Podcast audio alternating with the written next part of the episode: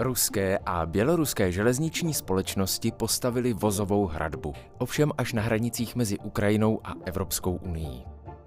Královské kočáry u Buckinghamského paláce se vydal kontrolovat samozvaný agent 007. Král ale mohl klidně spát, vrata byla zavřená. V Microsoftu měli naopak den otevřených dveří v oddělení citlivých dat. Týden utekl jak voda a páteční zprávy ze světa organizovaného zločinu jsou tady. Vítejte u poslechu.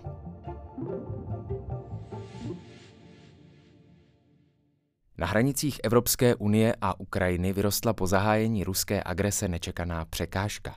Stovky prázdných ruských a běloruských vagónů tu zarůstají plevelem a blokují plynulost dopravy.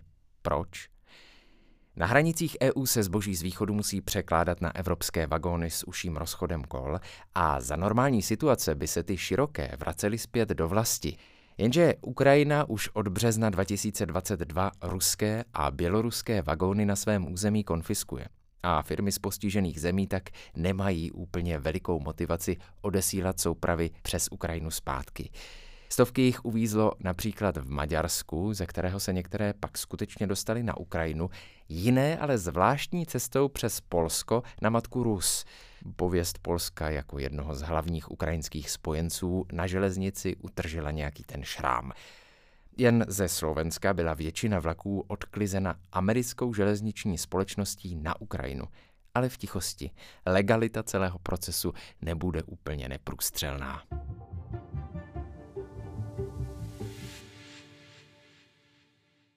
Černé hoře přišli s novým způsobem, jak zvrátit úspěchy policie v zabavování drog. Policii nechat se vyřádit a následně nenápadně vybílit soudní sklad, kromě drog plný také důkazního materiálu. Kudy na to? Oblíbenou metodou všech dobrých narkobaronů je pronajmout si bytovku poblíž, do ruky krumpáč a vykopat tunel. O kopáčích zatím víme jen to, že ze skladu nestačili nic odnést, než tunel policie objevila. Ale kdo ví, třeba šli jen na exkurzi.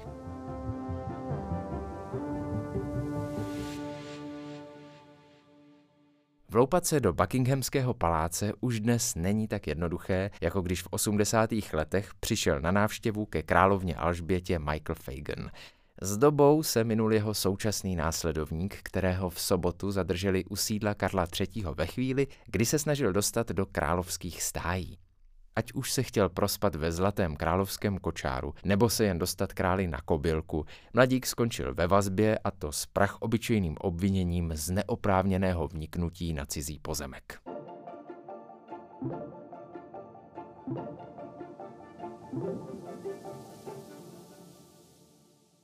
A poslední zpráva je z Microsoftu. Tomu se podařila opravdu výjimečná věc. Omylem zveřejnit 37 terabajtů soukromých dat.